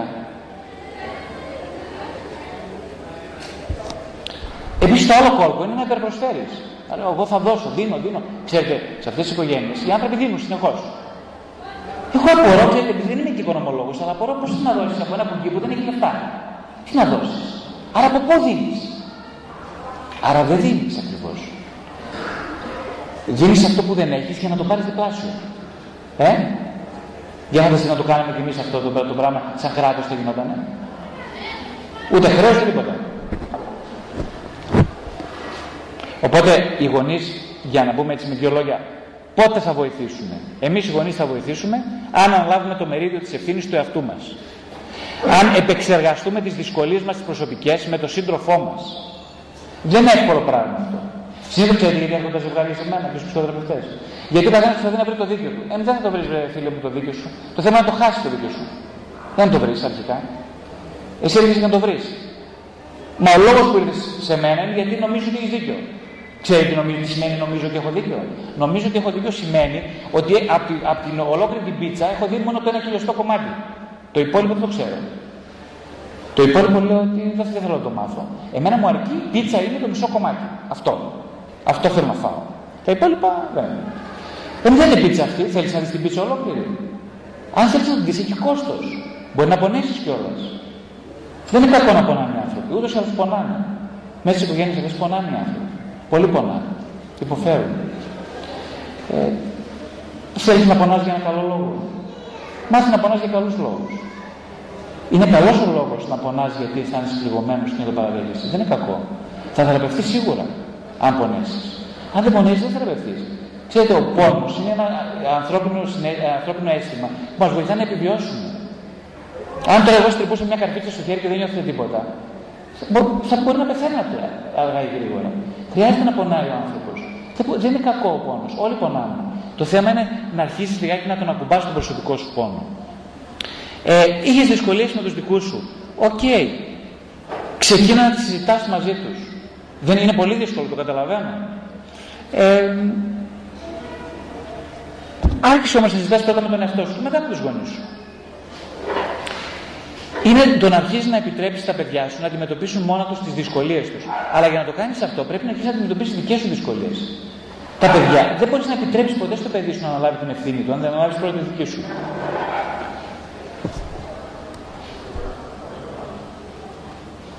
Οι άνθρωποι ζουν με την ψευδαίσθηση ότι από μόνος μου δεν είμαι ολόκληρος, δεν είμαι αρκετός. Σώνει και καλά, πρέπει να βρω, οι γυναίκες πρέπει να βρω έναν άντρα να με στηρίξει και όλα αυτά, γιατί δεν είμαι, δεν είμαι αρκετός. Η αλήθεια είναι ότι δεν, δεν ισχύει αυτό. Κάθε άνθρωπος, κάθε γυναίκα, κάθε άντρας είναι πλήρης. Αν ενσωματώσει τα κομμάτια που του λείπουν, τη γνώση δηλαδή των κομματιών που του λείπουν, θα αισθανθεί πολύ πλήρης. Μια, μια πληρότητα που θα ξεχυλήσει. Μια ευτυχία που δεν θα έχει ανάγκη κανέναν. Τότε θα είναι η πιο κατάλληλη στιγμή να μπει σε σχέση. Τότε που δεν θα έχει ανάγκη κανέναν και τίποτα. Η σχέση αυτή θα είναι απόλυτα πετυχημένη. Θα είναι ολοκληρωμένη, θα είναι αναπόφευκτα ευτυχής. Η ολοκλήρωση είναι εσωτερική διαδικασία. Ολοκλήρωση σημαίνει τον εαυτό σε επαφή με τα επιμέρους κομμάτια μου, αργά ή γρήγορα, και να τα ενώσω σε μένα. Δεν σημαίνει εγώ να γνωρίσω την κυρία Τούλα και να προσπαθώ να πω η κυρία Τούλα θα με σώσει. Γιατί η κυρία Τούλα ε, είναι ένας άνθρωπος ο οποίος θα με αγαπήσει όπως εγώ δεν αγάπησα τον εαυτό μου. Κανένας ποτέ δεν θα σε αγαπήσει αν εσύ δεν στραφείς προς τα μέσα και δεν δεις την, την, την ανάγκη σου να πάρεις αγάπη και βοήθεια και δεν κλάψεις πάνω από αυτήν την ανάγκη. Και αν μείνεις για αρκετό καιρό αν χρειαστεί με τον πόνο της αβοηθησίας, δεν θα σε βοηθήσει κάποιος άλλος. Πρέπει να μείνεις μόνος. Οι άνθρωποι φοβούνται τη μοναξιά, όπως είπαμε. Ε, γι' αυτό κάνουν πολλές κουτσουκέλες από εδώ από εκεί, ό,τι να είναι. Να περνάει η ώρα. Να περνάει η ώρα, ο χρόνος και η μοναξιά. Ούτε η ώρα, ούτε ο χρόνος, ούτε η μοναξιά δεν θεραπεύονται αν δεν καθίσεις μαζί τους να τα θεραπεύσεις. Και πώς θα τα θεραπεύσεις, αν τους κάνεις παρέα. Αν αρχίσεις να κάνεις παρέα στον εαυτό σου. Με δημιουργικούς τρόπους. Να, εγώ γράφοντας. Γράφοντας, έκανα παρέα στον εαυτό μου. Έγραψα ένα βιβλίο. Ε, έκανα τη σκέψη μου για δέκα χρόνια σε ένα προσωπικό ημερολόγιο στο της εργασίας. Και ήμουν μόνος, έγραφα, έγραφα, έγραφα. Και ήταν χαρίς με αυτό. Και έτσι με γνώρισα πολλά, γνώρισα πολλά για μένα. Μέσα στην ψυχοθεραπεία μου, την προσωπική, έγραφα πάρα πολύ έγραφα. Ε, έχω, αν πάρω στο σπίτι μου, έχω είκοσι με τριάντα τετράδια, χοντρά τετράδια, σκληρά, γεμάτο εσωτερική εργασία. Δεν μιλούσα με τον κανένα. Δεν ήμουνα μόνος όταν έγραφα. Ήμουνα παρόν όταν έγραφα. Ήμουν ευτυχής όταν έγραφα. Πονούσα όταν έγραφα. Ήμουνα πολύ χαρούμενος όταν έγραφα.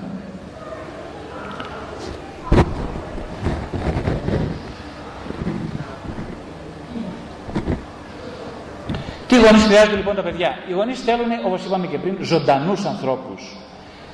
Όχι αλάθαστους, λαθασμένους, με πολλά σφάλματα. Ε, που κάνουν κάθε μέρα σφάλματα, όπως κάνω και εγώ.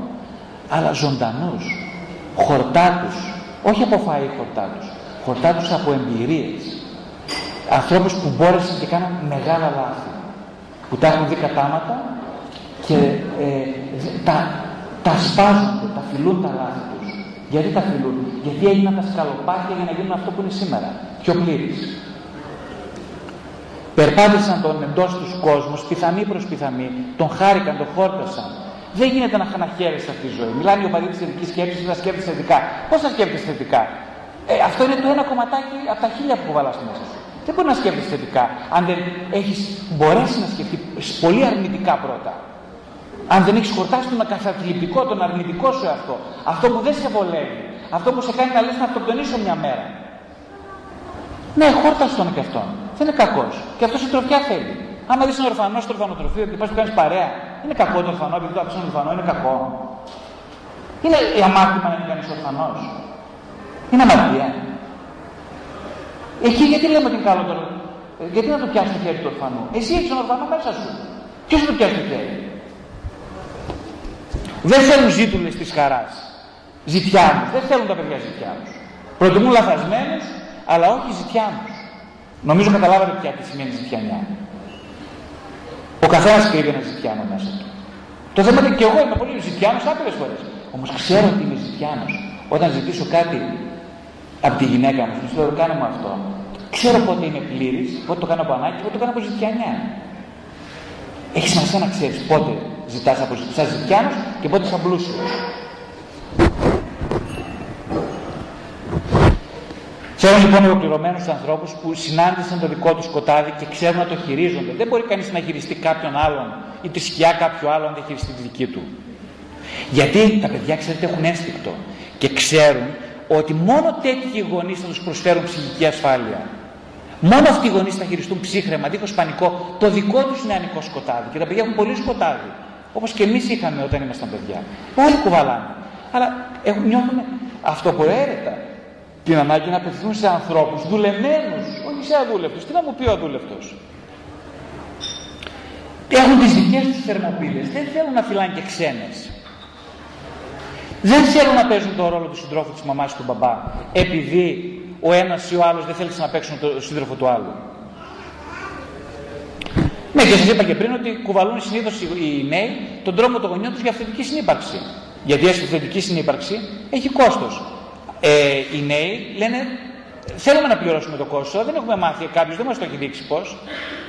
Έχονται στον ψυχοθεραπευτή για να αποκτήσουν ένα ανδρικό σύμβολο οι άντρες. Γιατί δεν είχαν πατέρα ανδρικό σύμβολο. Οι γυναίκες για τους αντίστοιχους λόγους. Είσαι άντρα θεραπευτή, είσαι γυναίκα. Ψάχνουν για σύμβολα, ψάχνουν για μοντέλα οι άνθρωποι στην ψυχοθεραπεία. Γιατί δεν είχαν. Οι γονείς τους ούτε χώρισαν, ούτε δόξα τω Θεώ είναι καλά στην υγεία τους. Δεν ήταν ποτέ μοντέλα.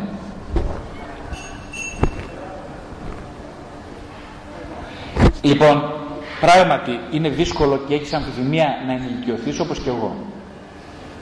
Όλοι μας περνάμε αυτό. Γιατί η, α, η ενηλικίωση τι σημαίνει? Όταν αφήσεις ένα στάδιο της εφηβείας και να γίνεις ενήλικος ψυχικά, σημαίνει ότι θα, θα, θα αναγκαστείς να πενθήσεις. Να πενθήσεις, να κλάψεις, να πονέσεις. Δεν είναι εύκολα πράγματα. Ξέρετε πόσο σαραντάριδες και πεντάριδες να γνωρίζω εγώ εφήβους? Χαμός γίνεται. Δεν είναι κακό να έχεις την ενέργεια της εφηβείας, είναι πάρα πολύ ωραίο. Το να έχεις την ανοριμότητα της εφηβείας όμως είναι τραυματικό. Στην ψυχοθεραπεία όντως μπορεί να δεις κατάματα αυτό που σε φόβησε. Θα το συναντήσεις όμως σε ένα περιβάλλον που υπάρχει ασφάλεια. Βασικά το πιο σημαντικό είναι η εμπιστοσύνη και η ασφάλεια. Θα μοιραστείς ό,τι δίδυστασες να μοιραστείς με τους δικούς σου. Γιατί οι δικοί σου άνθρωποι ε, έχουν διάθεση, δεν ξέρουν να το κάνουν. Ο ψυχοθεραπευτής, στον βαθμό που έχει δουλέψει ο ίδιος με τα δικά του τραύματα, μπορεί να το κάνει. Και έχει την ανάγκη να το κάνει. Και είναι πολύ χαρούμενος να σε ακούσει.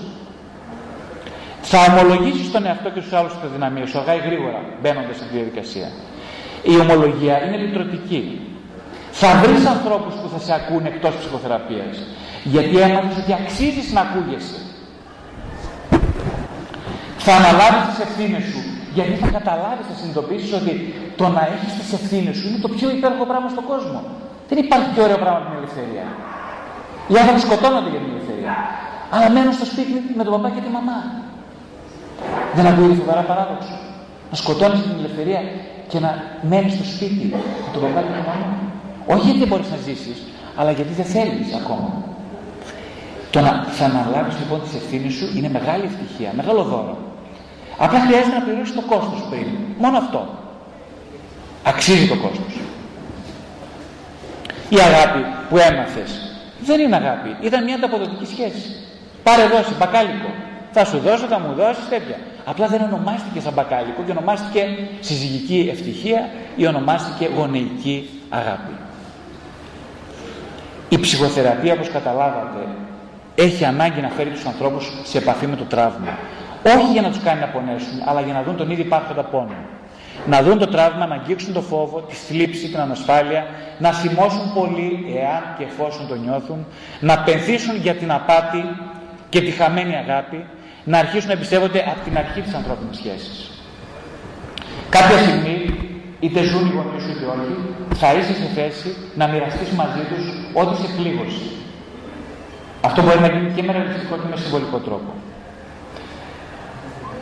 Θα καταλάβεις κάποια στιγμή ότι για την αμφιθυμία σου να μεγαλώσεις δεν ήταν πια υπεύθυνη η δική σου, αλλά μόνο εσύ. Η... Εκείνο που λοιπόν θα αποκτήσεις στην ψυχοθεραπεία είναι η επίγνωση του ποιος είσαι σήμερα. Με όλα τα τραύματα και με όλα τα συναισθήματα που κουβαλάς. Δεύτερον, θα καταλάβεις ότι αυτό που θα σε σώσει είναι η απόφαση για το ποιος θα επιλέξεις να γίνεις.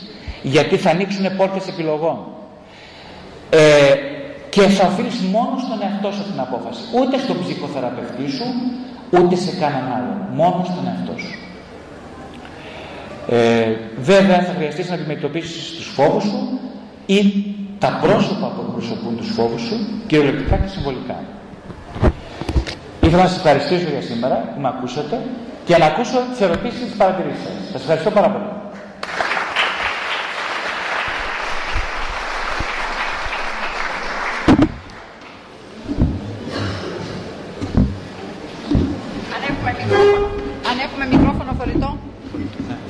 Ε, υπάρχει μικρόφωνο χωριτό, Κάλια, μπορούμε να το έχουμε. Να αρχίσω με τις... Ε... Υπάρχει κάποιο χωριτό, αυτό.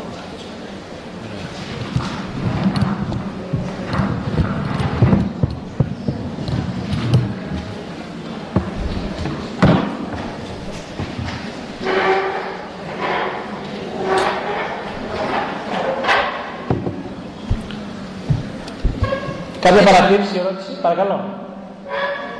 Υπάρχει ένα περίπτωση να ομολογώ ότι πριν την ανάλυση της εξπέμβης μας προηγείται κάποιο φως. Θέλετε να κάνουμε κάτι παραπάνω σε αυτά με αυτό το φως? Βέβαια. Όταν λέμε για κόστος, εννοώ ότι βασικά το, το φυσικό κόστος όταν κάποιος δεν αναλαμβάνει την ευθύνη είναι το να παραμείνει σε μια παιδική ηλικία, συμβολικά μιλώντας. Να παραμείνει παιδάκι. Ε, τα παιδιά είναι υπέροχο πράγμα και είναι πολύ ωραίο να είσαι παιδί και να είσαι ψυχικά παιδί. Όμως ε, όταν μιλάμε σήμερα για παιδικότητα δεν αναφερόμαστε στην πολύ ευνοϊκή πλευρά της παιδικότητας που είναι η ενέργεια, η αθωότητα, η αφέλεια ε, και το ψυχικό απόθεμα. Δεν αναφέρομαι σε αυτό. Αναφέρομαι στην αίσθηση ότι ενώ είσαι δυνατός, εσύ αισθάνεσαι αδύναμος. Ε, δηλαδή δεν ξέρεις βασικά τις δυνατότητές σου. Ε, ξέρετε την ιστορία με τον ελέφαντα που το μεγάλωναν, το μεγάλωναν και το κακομί... όταν, τον, όταν ήταν μικρούλι στο τσίρκο τον δέσανε σε ένα πάσαλο μες στη γη. Και τότε προσπάθησε να ξεφύγει, ήταν μικρούλις και δεν τα κατάφερνε. Ε, όσο μεγάλωνε, ο ελέφαντας έγινε δεκατόνους με ένα πράγμα θηρίο. Και συνεχίζαν, συνεχίζαν να τον βάζουν μες στον πάσαλο. Και αυτός δεν έφευγε. Και ρώτησε ένα παιδάκι τον παπά του, λέει: Παπά, γιατί αυτός είναι πολύ δυνατός, γιατί δεν φεύγει ο ελέφαντας? Και λέει ο παπάς: Δεν ξέρεις, παιδί μου, την ιστορία. Νομίζει ο ελέφαντας ότι είναι τόσο μικρούλης όσο ήταν ένα παιδάκι. Δεν ξέρει ότι μεγάλωσε. Η ευθύνη λοιπόν στην πραγματικότητα είναι του να ε, πεις κάποια μέρα θα σπάσω τα δεσμά μου με όποιο κόστος. Η λέξη με όποιο κόστος, αν και ακούγεται λίγο αποκοτιά αυτό, έχει μια αποκοτιά, μια τρέλα, ε, το με όποιο κόστος, στην πραγματικότητα είναι λυτρωτικό, λυτρωτικό γιατί σου ανοίγει την πόρτα ε, για να βγεις έξω και να δεις αν έχει μέρα ή νύχτα. Γιατί σκέψου τώρα να είσαι μέσα σε ένα σπίτι και να νομίζεις ότι έξω έχεις σκοτάδι και εσύ να κάτσεις στο σπίτι χωρίς να ανοίξεις το παράθυρο να δεις τι έχει έξω. Θα ζεις μια, σε μια πλάνη.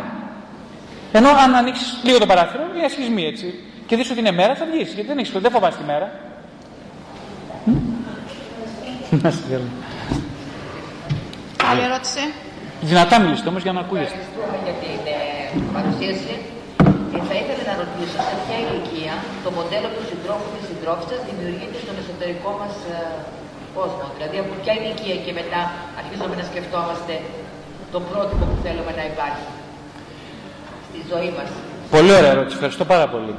Ε, καταρχάς, η αλήθεια είναι ότι δεν υπάρχει... Κοιτάξτε, το by, by the book που θα λέμε, δηλαδή ε, ψυχαναλυτική βιβλιογραφία για αυτό το θέμα, λέει ότι μέχρι τα πέντε χρόνια έχει καθοριστεί σε μεγάλο βαθμό το, ε, ε, το, το, το μοντέλο, το εσωτερικευμένο μοντέλο που έχουμε για τον σύντροφο, με βάση τις εμπειρίες που έχουμε στις πρώιμες παιδικές σχέσεις. Αυτό είναι μια στάνταρ βιβλιογραφική αναφορά, η οποία βέβαια βασίζεται σε εμπειρικά δεδομένα της ε, ψυχοθεραπείας.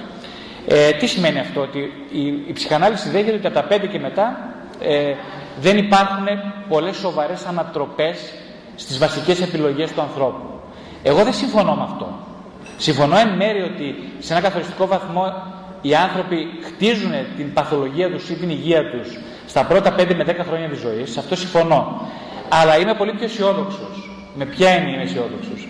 Είμαι της θεωρίας ότι οι άνθρωποι τραυματίζονται για να, θερα... για να γίνουν κάτι περισσότερο από αυτό που ίσως νομίζουν ότι είναι.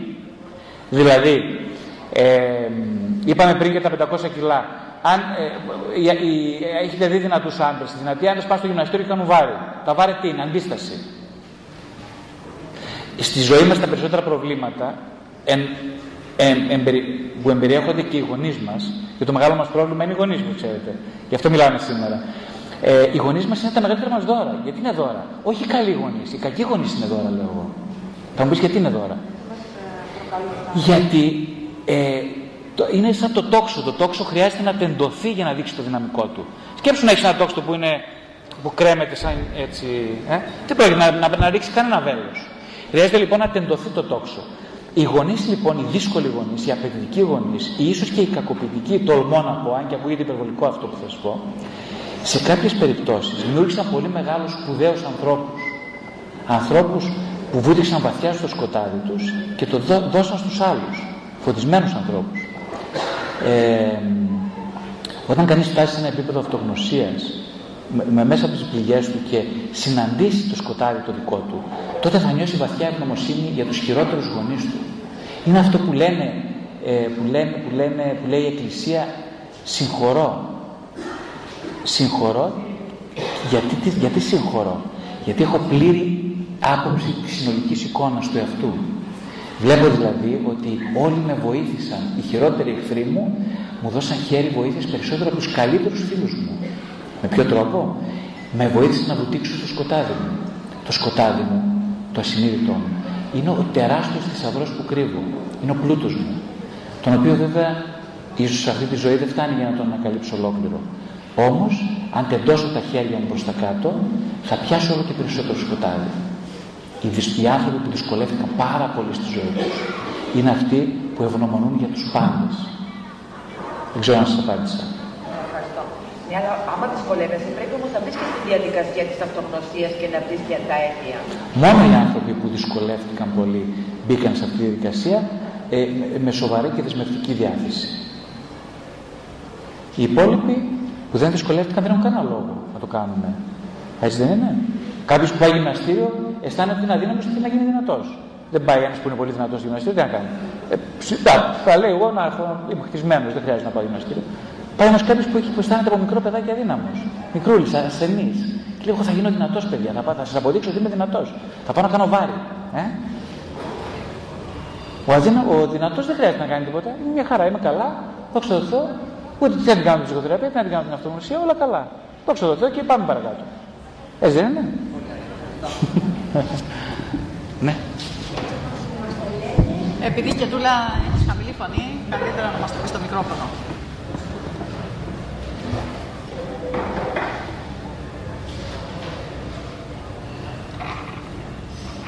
Ο κόσμος να λέγεται, πρέπει να νιώθω τυχερή γιατί είχα δύο κακούς γονείς. Είχα αποχωρισμένους γονείς. Μια μαμά που ξαναπατεύτηκε είναι πολύ καλή μαμά για τα δύο της άλλα παιδιά, αλλά και τα δύο πρώτα διάφοροι μέχρι τώρα. Και ο παπάς μου είναι τα ίδια. Ένιωσα λοιπόν και έγινα δυνατή. Ένιωσα ότι τους συγχώρησα, όπως είπατε. Όμως όταν έγινα εγώ μαμά, ένιωσα την επανάσταση μου, δηλαδή δεν θα έφυγα ποτέ το παιδί μου για κανέναν λόγο. Ε, και έχω και κάτι μέσα μου, ότι δεν μπορέσα ποτέ να τους το πω, γιατί πάντα είχα ε, την τροχοπέδη, μην τα πω, μην τους τα ψάλω, πάθουν κάτι και νιώθω ενοχές ότι φταίω εγώ. Και ο παπάς μου και η μαμά μου ζουν ακόμα, ε, δεν τους τα έχω ψάλει. Είναι άσχημα. Είμαι τόσο καλή, είμαι κοροϊδό. Ευχαριστώ πάρα πολύ καταρχάς για την, για την τόλμη σας να μιλήσετε έτσι πολύ καθαρά. Ε, μ' αρέσουν τολμηροί άνθρωποι πάρα πολύ. Τους απολαμβάνω και... Έχει μια υπέροχη οικογένεια. Στο δικογόνο μου έχει καλή. Έχει τρία υπέροχα εγγόνια και, ένα, και είναι καταπληκτική όλη ως οικογένεια. Είναι το οικογένεια πρότυπο για μένα. Δεμένη οικογένεια δεν είναι πραγματική. Κοιτάξτε, καταρχάς λέτε, βλέπετε με πόση άνεση μπροστά σε τόσους ανθρώπους, μιλάτε και καταθέτετε με καθαρότητα κάποιες εμπειρίες που σας σημάδεψαν μέσα σε ένα λεπτό. Αυτό και από μόνο του δηλώνει δύναμη μεγάλη. Ε, δηλώνει ότι έχετε αγγίξει ένα κομματάκι του σκοταδιού σας, έως μεγάλο κομμάτι. Και ξέρετε κάτι, ένα άλλο που μου δίνει την ευκαιρία να σας πω τώρα, είναι ότι έχουμε την ψευδαίσθηση άνθρωποι ότι πρέπει, για να, ε, πρέπει να γίνουμε αλάνθαστοι. Για να μας συγχωρέσουν, αλλά κυρίως για να συγχωρέσουμε εμείς τον εαυτό μας. Από μόνο του είναι μεγάλη αμαρτία αυτό.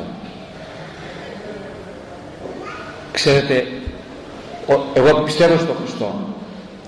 Ε, ο Χριστός, η ξεκάθαρη εμπειρία μου είναι ότι με αγάπησε και με αγαπάει, γιατί είμαι ένας άνθρωπος. Δεν είμαι αλάνθαστος, είμαι ιδιαίτερα άνθρωπος με προβλήματα, λανθασμένος, με φοβερά προβλήματα, με που έχω πληγώσει πάρα πολλούς, αλλά γι' αυτό με αγάπησε ο Χριστός. Γιατί, ε, γιατί είμαι ένα παιδί του. Έτσι αγαπάνε κάποιοι γονείς τα παιδιά, έτσι αγαπάνε εμείς τον εαυτό μας. Ακριβώς το παιδεύω σημαίνει εκπαιδεύω. Ε, λειτουργώ παιδευτικά, εκπαιδευτικά σε κάποιον.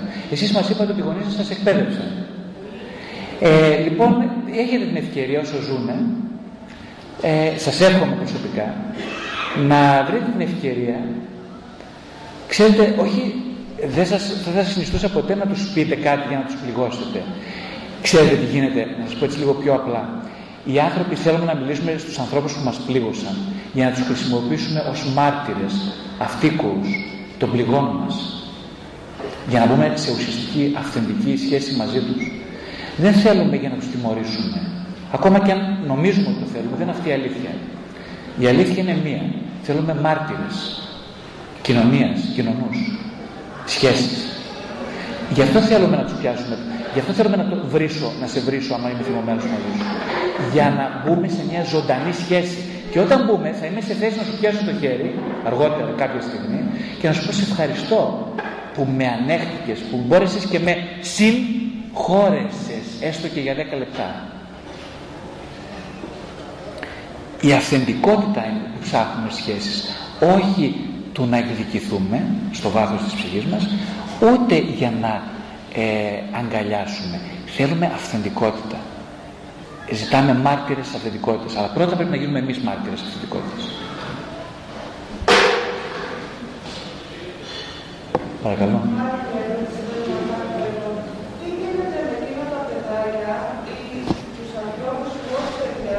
Δεν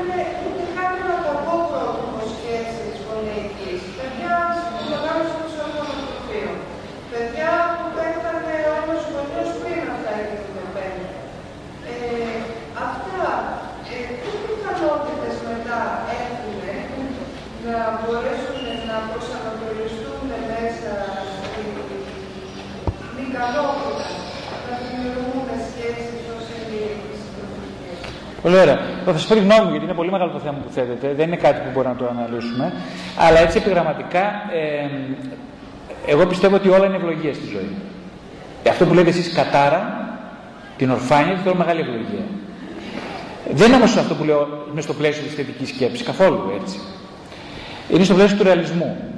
Ένα παιδάκι δηλαδή που μεγάλωσε ορφανό, ε, καταρχάς εγώ ξέρω, σας είπα σήμερα, πάρα πολλά παιδάκια που έχω δει αυτά είκοσι χρόνια, τα οποία δεν είναι ορφανά και είναι τα πιο ορφανά από όλα. Που τι σημαίνει απλά αυτό? Σημαίνει ότι για να, η, ο ορισμός της ορφάνειας δεν είναι η, η φυσική απουσία ενός φυσικού ή θετού γονιού. Δεν είναι σωστός ορισμός. Να σας το πω διαφορετικά. Η ορφάνεια είναι κάτι που κατοικεί σε όλους μας. Είτε έχουμε πατέρα, είτε έχουμε καλό πατέρα, είτε καλή μητέρα, είτε κακή μητέρα, είτε τέλεια μητέρα. Έχουμε ορφάνεια μέσα μας. Όλοι οι άνθρωποι. Ανεξαιρέτως θρησκείας, φιλής, ε, οικογενειακής κατάστασης. Η ορφάνεια είναι κάτι, είναι μια τρύπα, ένα κενό που ζητάει να γεμίσει. Ο άνθρωπος ζητάει την αλήθεια. Η αλήθεια είναι παρούσα να πάει στη στιγμή, αυτή, εδώ που, αυτή τη στιγμή που ζούμε, είμαστε στην αλήθεια, ζούμε στην αλήθεια. Αλλά είναι κλειστά τα παράθυρα. Η υποδοχής είναι κλειστή. Οι βαθιές λοιπόν εμπειρίες που μοιάζουν καταδικαστικές, όπως είναι τις ορφάνειες, στην πραγματικότητα είναι εμπειρίες που αν τις χρησιμοποιήσει μια ψυχή, μπορεί να οδηγηθεί στην πληρότητα. Ο στόχος που, που έχει.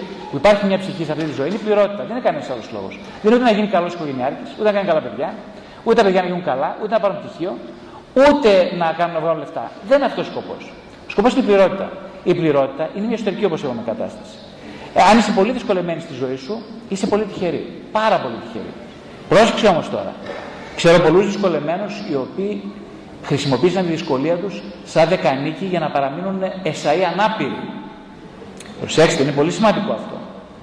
Δεν μπορούμε, μιλάμε λοιπόν κατά περίπτωση. Δεν μπορούμε να γενικεύουμε εμείς. Έτσι. Έχω συναντήσει ορφανούς, την ε, καθηγήτριά μου, τη συγχωρεμένη την κυρία Τσορμπατζόγλου. Εγώ ήμουν Δευτέρα Γυμνασίου. Μεγάλος ορφανής σε ένα ορφανοτροφείο. Ήμουν Δευτέρα Γυμνασίου. Την κοροϊδεύαν τα παιδιά. Μεγάλος ορφανής. Από πατέρα και από μάνα σκοτώθηκαν σε ηλικία δύο με τρία χρονών. Μεγάλος ορφανοτροφείο, Κορασίδων. Με κο, κομμένο το χέρι από τη ρίζα που πολιομιλείται, της κόψαν το χέρι.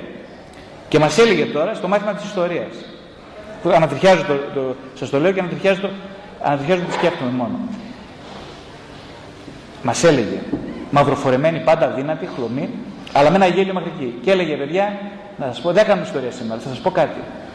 Λοιπόν, εγώ στο ορφανοτροφείο, λέει, δεν μπορούσα, δεν μπορούσα, είχα ένα χέρι. Όλα τα κοτσάκια βγαίναν έξω, κάνανε και σαν έφηβα. Εγώ, λέει, δεν μπορούσα να δέσω την κοτσίδα. Μου είχε μείνει το αριστερό χέρι μόνο. Και έβαλα το αριστερό και προσπαθούσα έξι ώρες μπροστά στον καθρέφτη να φτιάξω την κοτσίδα.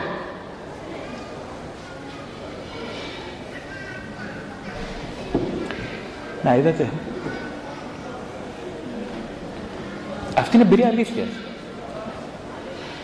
Και λέει, τα κατάφερα όμως και μετά από οκτώ ώρες έβγαλα την κοτσίδα και την έλυσα, την έφτιαξα και βγήκα έξω. Η ζωή είναι, παιδιά, λέει, να είστε πλήρεις. Η ζωή είναι, ζούμε για να είμαστε χαρούμενοι. Εγώ, λέει, θα σας κάνω όλους ευτυχισμένους ανθρώπους. Όσο ζω, θα προσπαθώ, θα προσπαθώ να σας κάνω ευτυχισμένους ανθρώπους. Στη ζωή ποτέ με τα παρατάτε για τίποτα, μας έλεγε η κυρία Τσορμπατζόγλου. Ευχαριστώ. Ε, έμαθα μετά ότι η κυρία Τσορμπατζόγλου,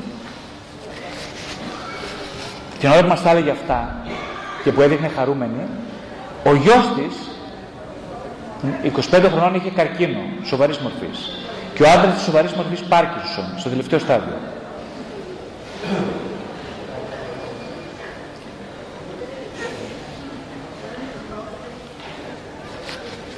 Καταλαβαίνετε λοιπόν, για μένα δεν θυμάμαι τίποτα σοβαρό από όλη τη διάρκεια της πανεπιστημιακής μου εκπαίδευσης, όλη τη διάρκεια του δημοτικού, γυμνασίου, Ε, πτυχίου μεταπτυχιακού, διδακτορικού μου, δεν θυμάμαι τίποτα. Θυμάμαι αυτή τη στιγμή. Αυτή η κυρία με το κομμένο χέρι να μην μας κάνει μάθημα και να μας μιλάει για την προσωπική της ζωή. Κάποια παιδιά να την κοροϊδεύουν. Κάποια άλλα να την παρακολουθούν. Κάποια άλλα να λένε. Τι ποιο είναι το νόημα όλων αυτών.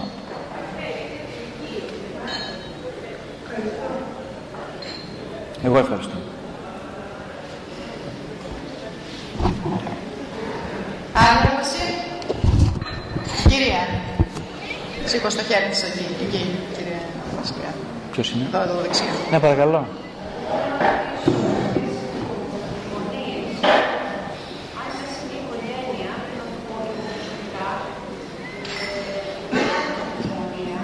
Λίγο πιο δυνατά, αν θέλετε, δεν σας ακούω καλά.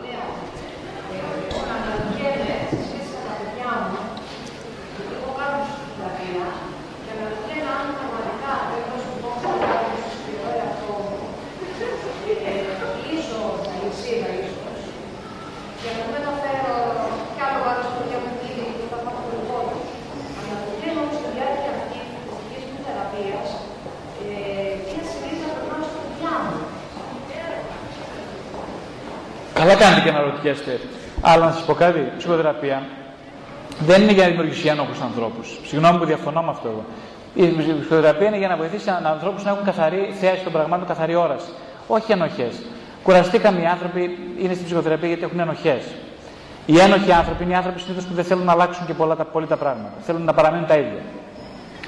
Ε, η ενοχή δεν είναι καλό σημάδι. Όλοι είμαστε ένοχοι καταρχάς, έτσι. Δεν υπάρχει κάποιος εδώ μέσα που να μην είναι ένοχος. Ε, αλλά είναι να γίνει πρόσχημα, έναυσμα ε, αυθεντικότητας και έναυσμα υπέρβασης. Δεν είναι να παραμείνει ενοχή. Οπότε αν είναι να αναρωτιέστε για να παραμείνετε ένοχοι, κάνετε λάθος. Καλό είναι να κάνουμε λάθη, και ακόμα και αυτό. Αν είναι όμως να χρησιμοποιήσετε την ενοχή σας, να κάνετε έναυσμα για να τεντωθείτε, για να δείτε ποια είστε, από την άλλη μεριά του τείχου, ποια είστε, τότε μια χαρά κάνετε και αναρωτιέστε. Σε κάθε περίπτωση, αν αξίζει για κάτι αυτή η διαδικασία της ψυχοθεραπείας, είναι κάποιος για να μπει σε μια ουσιαστική αυθεντική σχέση, μόνο γι' αυτό. Αν μπει, τα καταφέρει και το κάνει αυτό και νιώσει χαρά, δεν θα τον νοιάζει ούτε το αποτέλεσμα της διαδικασίας. Καθόλου. Έρχονται άνθρωποι και ρωτάνε συνέχεια τι αποτέλεσμα θα έχω αν καθίσω ένα χρόνο στην ψυχοθεραπεία. Και εγώ τους λέω δεν ξέρω. Μα μου λέει δεν ξέρω, τόσα χρόνια εμπειρία και δεν ξέρετε. Δεν ξέρω.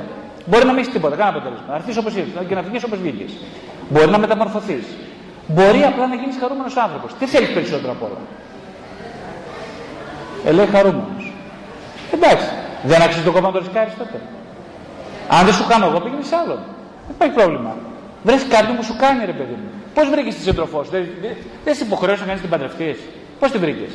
Δεν την βρήκες γιατί είχατε μια χημεία καλή δυο σας? Ε?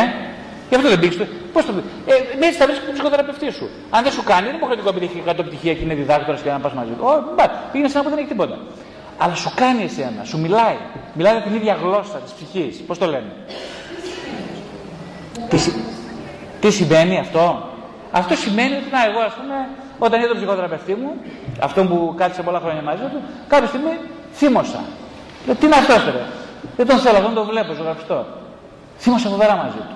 Ήταν σημάδι ότι με αυτόν κολλάω.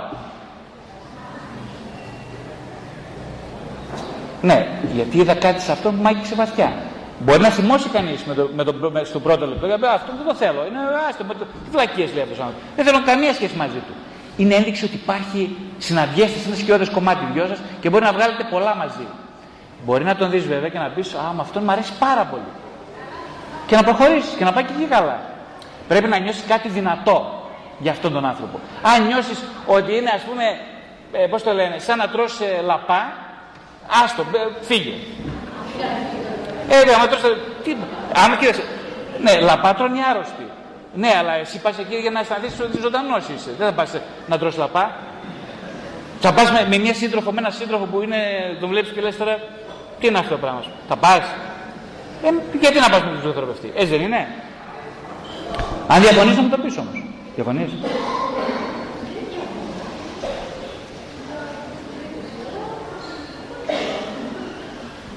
Απλά είναι τα πράγματα, πολύ απλά, δεν θέλει πολλή σκέψη.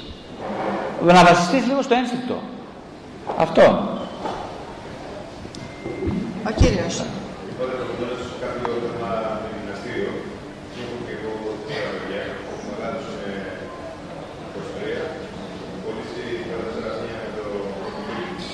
Έχει κολλήσει με το body building, μάλιστα. Εντάξει, προσπαθώ να θυμίσω ότι ξέρει πολλά από αυτά που κάνει.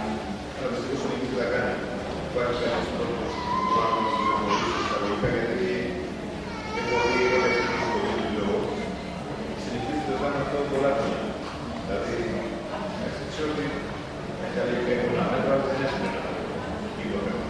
Πολύ ωραία ερώτηση. Ας κάνω, να σου απαντήσω μια ερώτηση.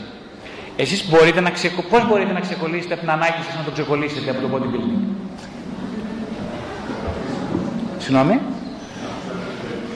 Μπράβο.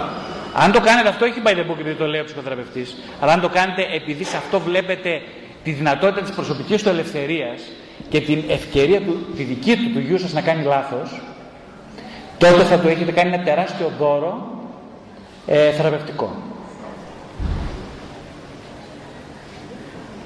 Η κυρία ψήφω στο χέρι της εκεί. Θεωρείται από την απαραίτητα να εκφράσουν τη συγχώρηση με τον Σάββα μας. Τι τους αρκεία πρώτο που καταλάβουμε είναι αρκετό να βρούμε τελικά από τη σχέση μας. Ωραία, ευχαριστώ πολύ. Κοιτάξτε, εγώ θα σας απαντήσω λίγο πιο, λιγότερο ρομαντικά από ό,τι ρωτάτε εσείς. Ε, η, ε, εγώ δεν προτρέπω τους ανθρώπους να συγχωρούν κανέναν. Όχι, δεν χρειάζεται να συγχωρήσει κανέναν. Ε, αν νιώσεις την ανάγκη να το κάνεις, θα γίνει. Ε, προς το παρόν, αν έχεις τη διάθεση να μην συγχωρείς, σου προτείνω να μην συγχωρείς. Ενεργητικά να μην συγχωρείς. Πώς να το εκφράσεις? Αν πρέπει να το εκφράσεις, δεν καταλαβαίνω. Τι είναι η ερώτηση?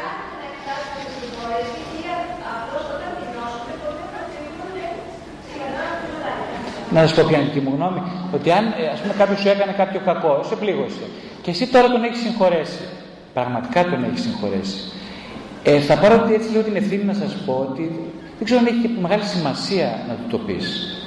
Ήδη το έχουν καταλάβει όλοι. Το έχει καταλάβει και αυτός. Αν βρεθεί ευκαιρία και όλα είναι ευνοϊκά και νιώθεις την ανάγκη και είναι δίπλα σου, νιώθεις την ανάγκη να του πιάσεις το χέρι, να του πεις μια καλή κουβέντα. Αυτό θα βοηθήσει σίγουρα πρώτα εσένα πάρα πολύ και εκείνον πολύ. Είναι ωραίο να εκφράζουμε ωραία πράγματα. Το πιο σημαντικό είναι να μην ρωτάμε πολλά γιατί πρέπει να το κάνω. Να το κάνουμε. Να αναλαμβάνουμε. Δηλαδή τώρα μου έρθει μια τρέλα. Θέλω να σε συγχωρήσω. Θέλω να σου πω ότι σε αγαπώ, ας πούμε. Τώρα μου έρθει έτσι, δεν ξέρω γιατί. Πες τώρα, παιδί μου, δεν πληρώσεις πρόστιμο. Θα πληρώσεις κάτι, κάνα φόρο, χαράτσι. Πες την κουβέντα που έχεις να πεις. Δεν θα πάθεις τίποτα. Κάντε τρέλες δηλαδή. Η μεγαλύτερη τρέλα φυσικά είναι η συγχώρεση. Δεν υπάρχει μεγαλύτερη τρέλα από αυτή. Είναι η μεγαλύτερη που μπορεί να κάνει άνθρωπος. Βεβαίως. Ε, θα, θα σε... Ναι, αν είναι γυαλατζή η συγχώρεση, που συνήθως είναι γυαλατζή, γι' αυτό λέω να μην συγχωρείς, γιατί τα γυαλατζή, εγώ είμαι από τη Θεσσαλονίκη καταγωγή, οπότε μιλάω και λίγο τέτοια γλώσσα. Αν είναι λοιπόν η, η γυαλατζή η συγχώρεση, και καλά θα κάνουν να σου τη φορέσουν καπέλο από πάνω, έτσι πάνω. Κα... Έτσι. Καλά θα κάνουν. Γιατί την αυθεντικότητα, ξέρετε, κανένας δεν τη συγχω... την έλλειψη αυθεντικότητας δεν τη συγχωρεί κανένας. Ο Χριστός, αν διαβάζει το Ευαγγέλιο, ένα πράγμα μόνο δεν συγχώρεσε. Την υποκρισία των Φαρισαίων. Τίποτα άλλο. Όλα τα συγχωρεί, τα πάντα. Γιατί δεν συγχωρεί την υποκρισία? Γιατί είναι διαβολική, είναι διχαστική η υποκρισία. Σημαίνει ότι πας να ξεγελάσεις κάποιον. Δεν του συγχωρείται αυτό. Δεν συγχωρείται. Να σκοτώσεις πενήντα χιλιάδες ανθρώπους. Θα συγχωρεθείς. Αν είσαι υποκριτής, δεν θα συγχωρεθείς. Εκτός αν το συνειδητοποιήσεις και μετανιώσεις γι' αυτό. Γι' αυτό λέω λοιπόν και εγώ να μην συγχωρέσεις. Δεν, δεν ήρθε η ώρα σου. Δεν ήρθε η ώρα σου. Μη σώσεις και συγχωρέσεις. Καθόλου. Κράτα το θυμό σου. Κρά... Μπορείς να κρατάς το θυμό σου παραμάσκαλα? Πόσα χρόνια το κρατήσεις? Ο θυμός είναι ε, ενεργητικό συνέστημα. Πόσα χρόνια τον κρατήσεις? Δεν μπορείς πολλά, θα σκάσεις στο τέλος. Αναγκαστικά θα οδηγηθείς προς μια λύση. Αλλά κράτα το θυμό σου, έκφρασέ τον, γίνε μέτοχος, κάνε τους άλλους μετόχους. Δεν ξέρω να σας απαντώ. Όχι, δεν θα... Το, το, κανείς δεν θα σε συγχωρέσει αν πεις «Α, εγώ είμαι μεγάλη καρδιά ρε. Σε συγχωρώ. Όλα όσα γίνανε δεν είναι κανένα πρόβλημα». Δεν θα σε συγχωρέσει ποτέ γι' αυτό. Γιατί το ξεγέλασες. Αν... Ε, μια τελευταία ερώτηση από την κυρία και να ολοκληρώσουμε. Ε, μια κρίσιμη ερώτηση. Ε, πώς γίνεται, πώς γίνεται, ε, όταν ε, φτάνουμε στη διαδικασία του να αντιμετωπίσουμε τα αντίδερα σκοτάδια, να κάνουμε τους απολογισμούς μας, να αναγνωρίσουμε τα λάθη μας, να δούμε τις αδυναμίες μας,